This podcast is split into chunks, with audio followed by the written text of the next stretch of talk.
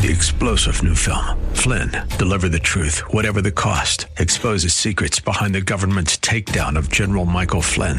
Flynn knew what the intel world had been up to. He ordered the first audit of the use of contractors. This set off alarm bells. He told the truth. He was the most dangerous person for Donald Trump to hire. They had to get rid of Flynn. Flynn, deliver the truth, whatever the cost. Available now. Watch it today. Go to salemnow.com. Salemnow.com.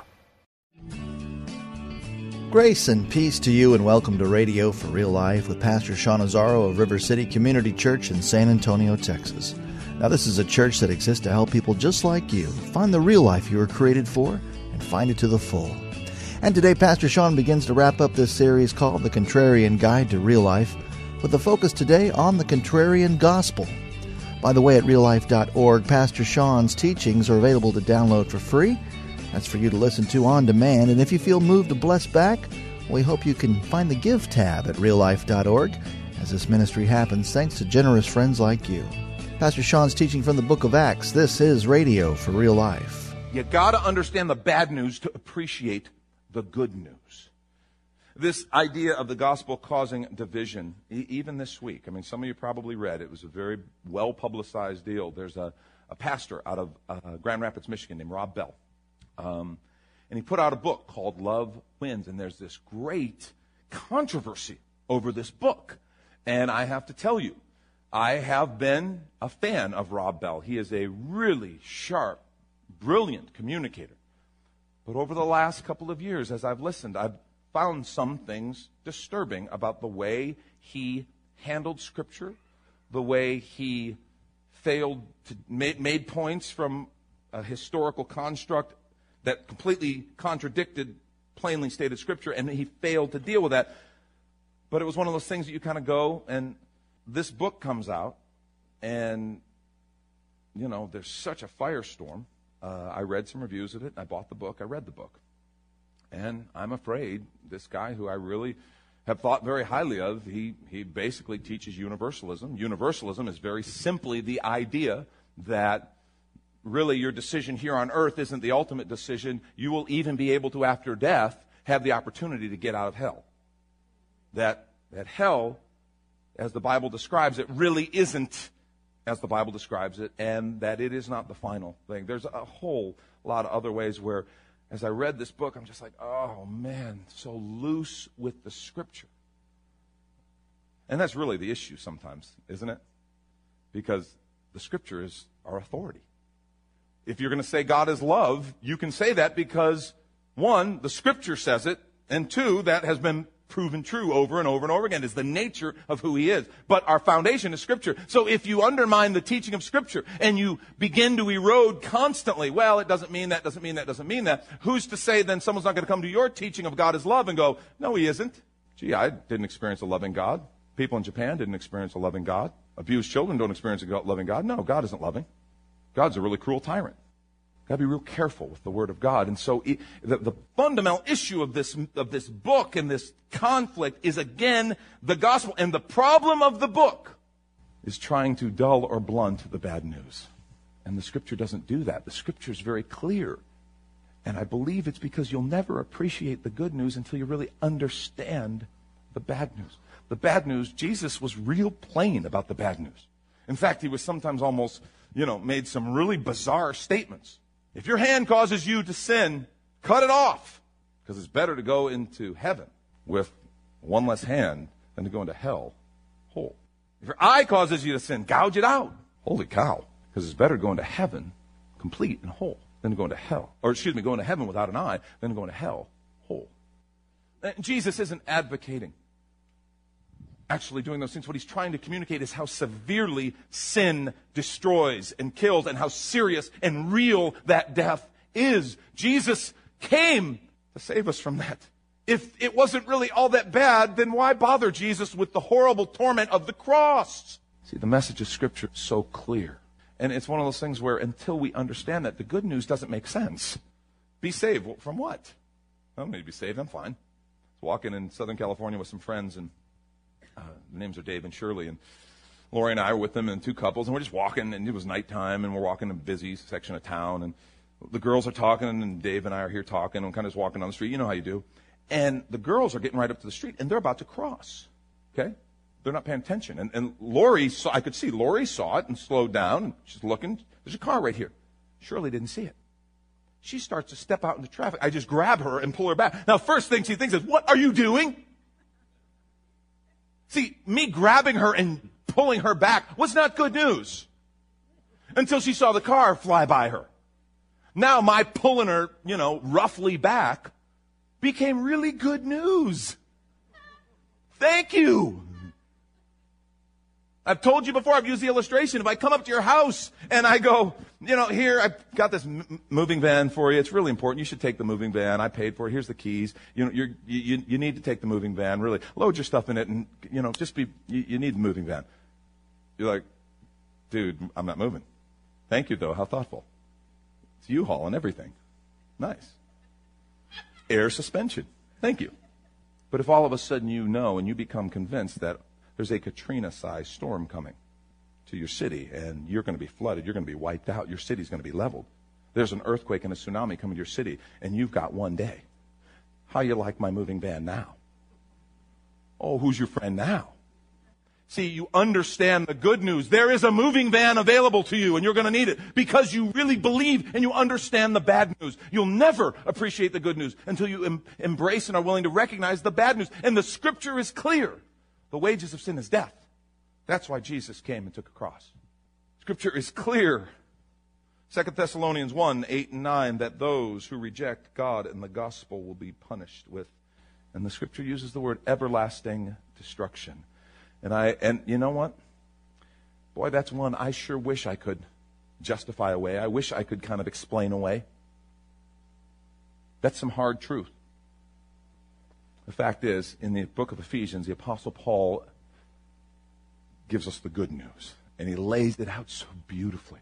I don't need to explain the bad news away because there's really good news. A provision has been made. Ephesians 2, beginning at verse 1, Paul says, As for you, you were dead in your transgressions and sins. Notice he begins with the bad news.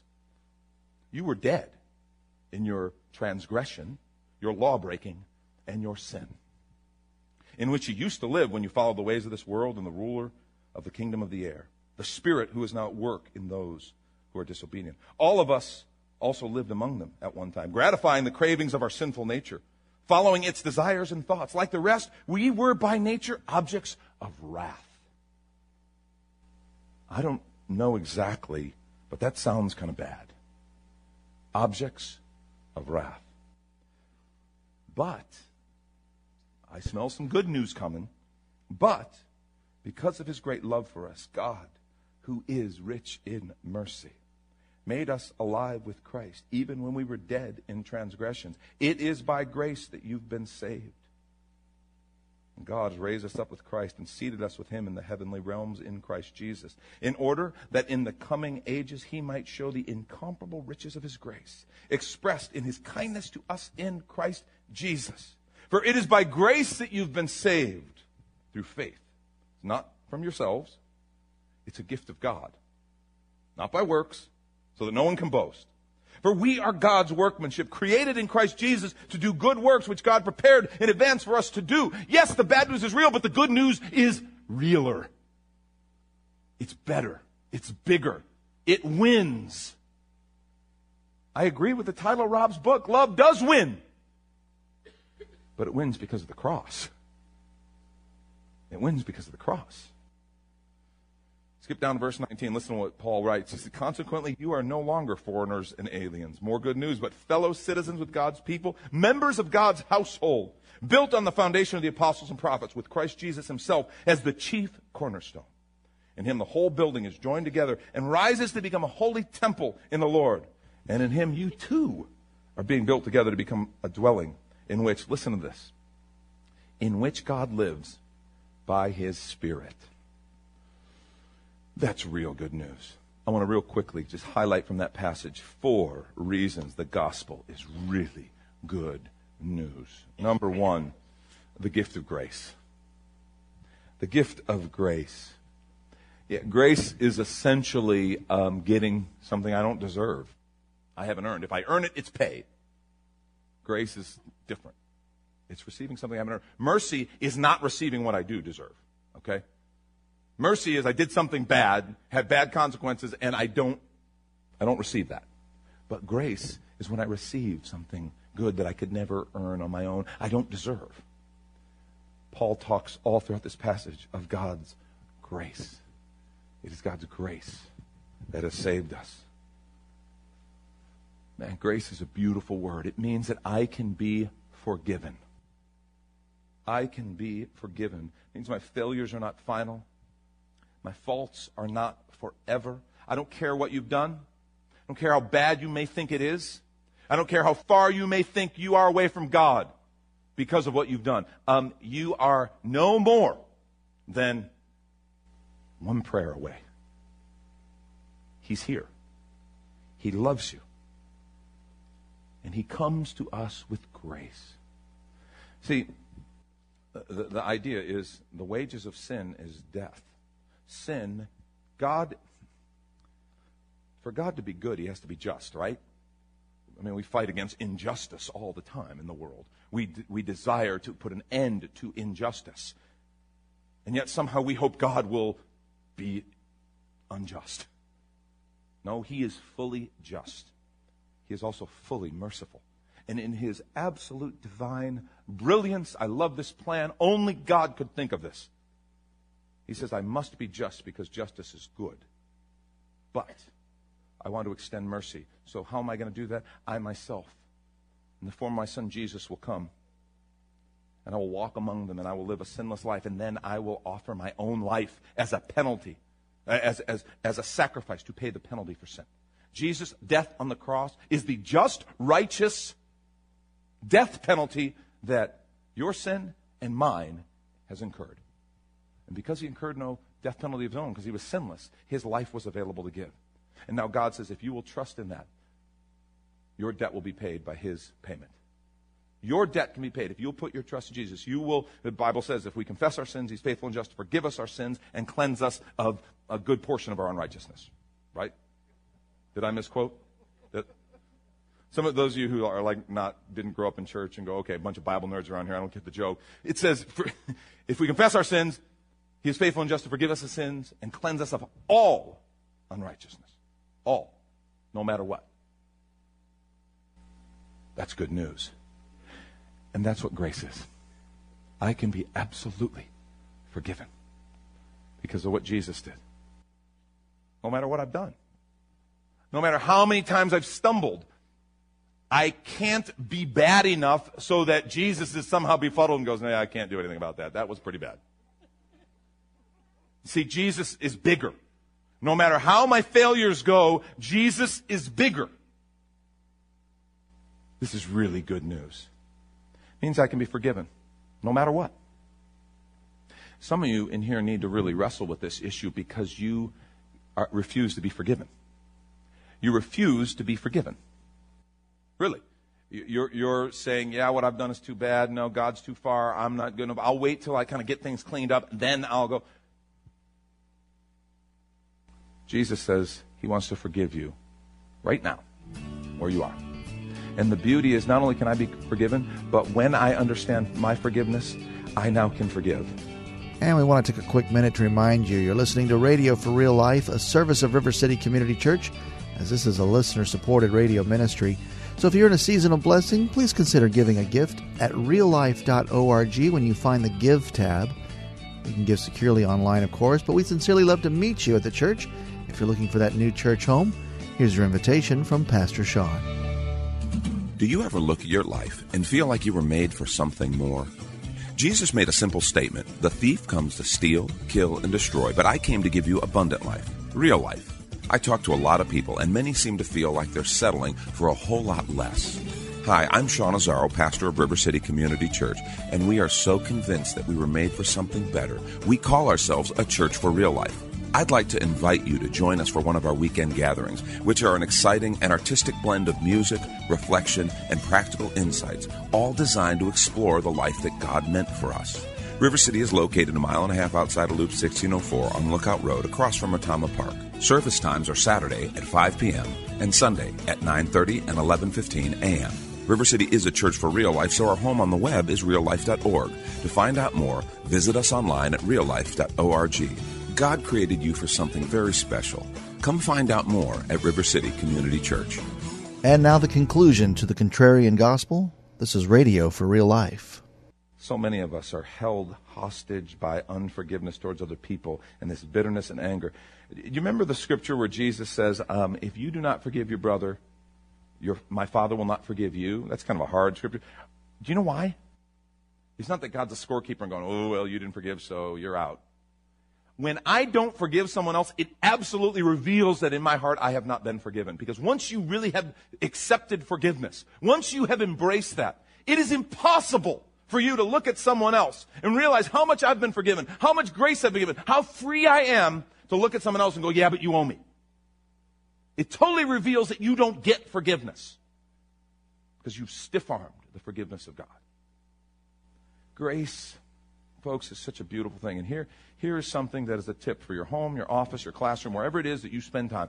To Understand something. Grace is a greenhouse for growth. Grace is a greenhouse for growth. It creates an environment. When people begin to walk in grace, understand I've been forgiven. God's extended grace to me. Therefore, I can forgive. I don't have to hold everybody to my standard all the time. I can literally exercise grace and forgive. All of a sudden, people thrive and they flourish because they're free to be honest. They're free to make mistakes. They're free to struggle. They're free to whatever they need to be healed and set free. In our staff small group this week, uh, Lori Bowling, who's worked here at River City for years, shared a testimony and I have to tell you, um, while she was sharing, I started to have church. Okay? You old Pentecostals like me know what I'm talking about. I just, she, she shared how in the last approximately six months, God had set her free in a way that even though Lori's been a great believer, she's been a part of our staff, her history is one of a lot of hurt. Been hurt pretty bad by some folks in her life. And that hurt she carried. And those of us who knew her well knew that. We loved her, and, you know, Lori's a great lady.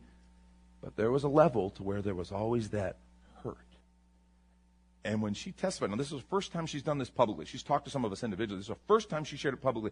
I literally started to just have tears because I've seen over the last number of months the physical change in her countenance, the difference in her responses she had had these hurts and carried these hurts, and the Lord processed with her and worked with her, and he finally said, Lori, Lori, you're not in bondage anymore. This, you're free. And she would have been able to tell it uh, over the last number of years, she could have told anybody else that. Oh, you're not in bondage, you're free, you're free, you're free. But for some reason, something clicked in her, and she gave me permission to share this story. Something clicked in her, and she knew, I really am free. And it changed her grace changed her. And folks, I'm telling you, those of us around her have seen it. It's transformation. It's powerful. It's grace. Grace gives us freedom. I just can't I just can't say it enough. If you're if you're in this room, whatever environment you're in, become an agent, a missionary, an ambassador, whatever you want to think of it as, of grace and see if you don't begin to create an environment for growth. Have an atmosphere of grace in your home. Watch your kids thrive because they can be honest, they can fail, they can process, they can wrestle with hard issues. The problem with grace, there is a problem. It attacks uh, my pride because I have to admit I need grace. That's the problem with grace. It takes humility to receive grace. Because for some folks, you start saying, oh, but you can have grace. I don't need grace. I'm better than that guy over there. I, I, I pulled myself up by, by the bootstraps. Yeah, I, I've made mistakes, but I'm not as bad as, as others. I'm not the worst person in the world. And the self justification, the pride, those barriers, they totally stiff arm grace. It takes humility to say, you know what? I do need grace. See, gospel is only good, no, good news to those who know they need it, but to them, it's great news. Second reason the gospel is good news there's a Savior I can believe in. Scripture says we are saved through faith. Faith is a belief that is so strong, I must act on it. And Jesus is that Savior I can believe in. So many people have put their trust in individuals throughout their lives and only to have those people disappoint them. And there's something in us that wants to, in a relationship, fully be able to trust and say, yes, I believe in you. Problem is, people are just people and they fail, but Jesus, He's different. You see, a lot of world religions deal with the fact that we have a sin problem, moral problems, different things like that. Christianity is different in that it offers Jesus, and he's totally different. By grace are you saved through faith. I have to believe that he is who he says he is. I have to believe he can do what he says he can do. He is the Son of God. He did rise from the dead. He can empower me to live different. And understand what that means is I have to choose. I have to choose. Am I going to have faith in the kind of myself, my own abilities, skills, again, to pull myself up by the bootstraps? Am I going to have faith in the world system, my government, my company, whatever it is? Or am I going to truly put my faith in Jesus? Because that will always have practical implications. So we call it obedience. Because when Jesus says, you don't have to be dishonest anymore, I'll take care of you. I've saved you. I've forgiven you. I'm now empowering you to live differently. You don't have to be dishonest. So don't lie on that business deal. Now I have an opportunity to exercise my faith.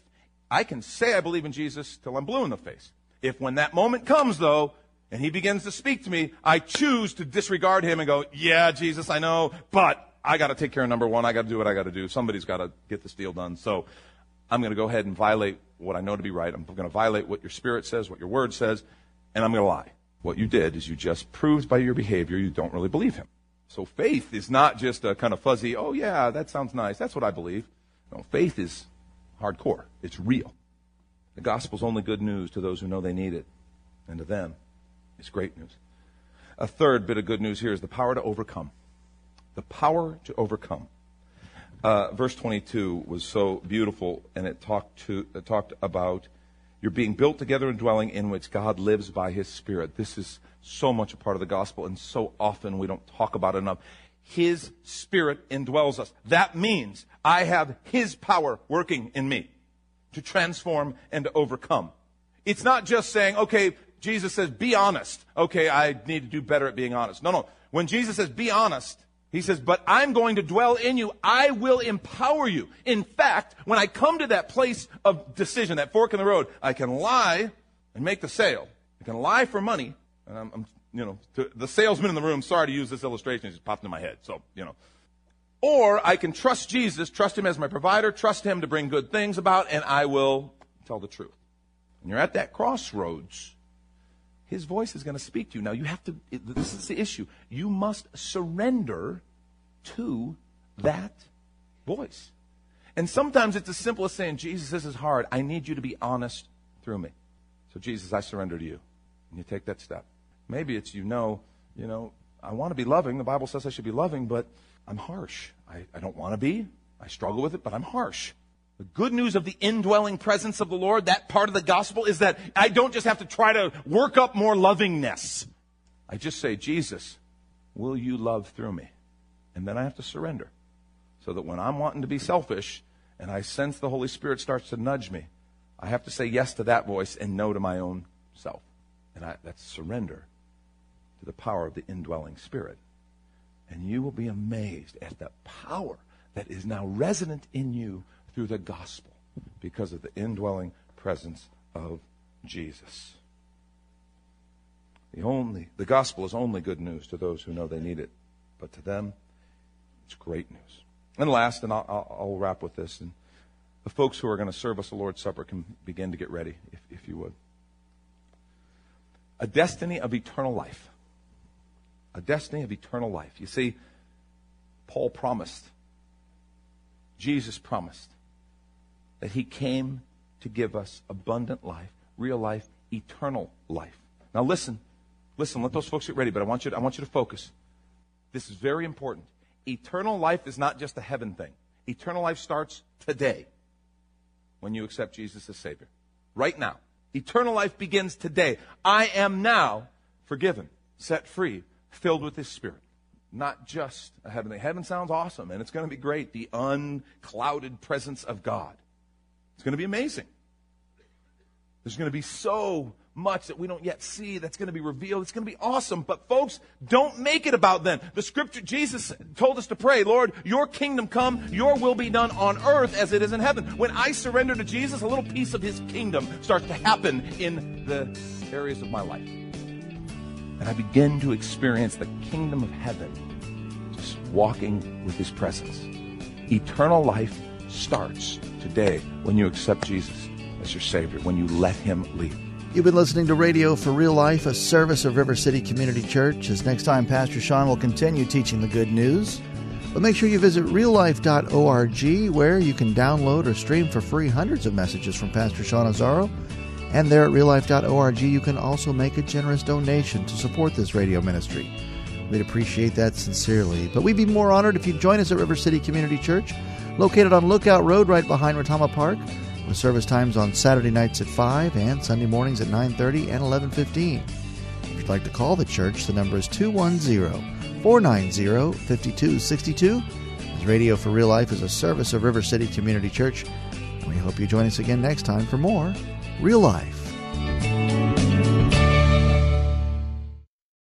Three star general Michael J. Flynn, head of the Pentagon Intelligence Agency, knew all the government's dirty secrets. He was one of the most respected generals in the military. Flynn knew what the intel world had been up to. He understood its funding. He ordered the first audit of the use of contractors. This set off alarm bells. The explosive new documentary, Flynn, Deliver the Truth, Whatever the Cost, uncovers the facts behind this scandal. Flynn told the truth. He was the most dangerous person for Donald Trump to hire. I find out the worst enemy that I'm going to face in my life is right here in America. They took my assessment and they wanted me to change it. And I was like, I'm not changing it. They had to get rid of Flynn. With in depth interviews, archival footage, and never before seen personal records of the man behind the headlines. I just felt like I was drowning. Flynn, deliver the truth, whatever the cost. Available now. Watch it today. Go to salemnow.com. Salemnow.com.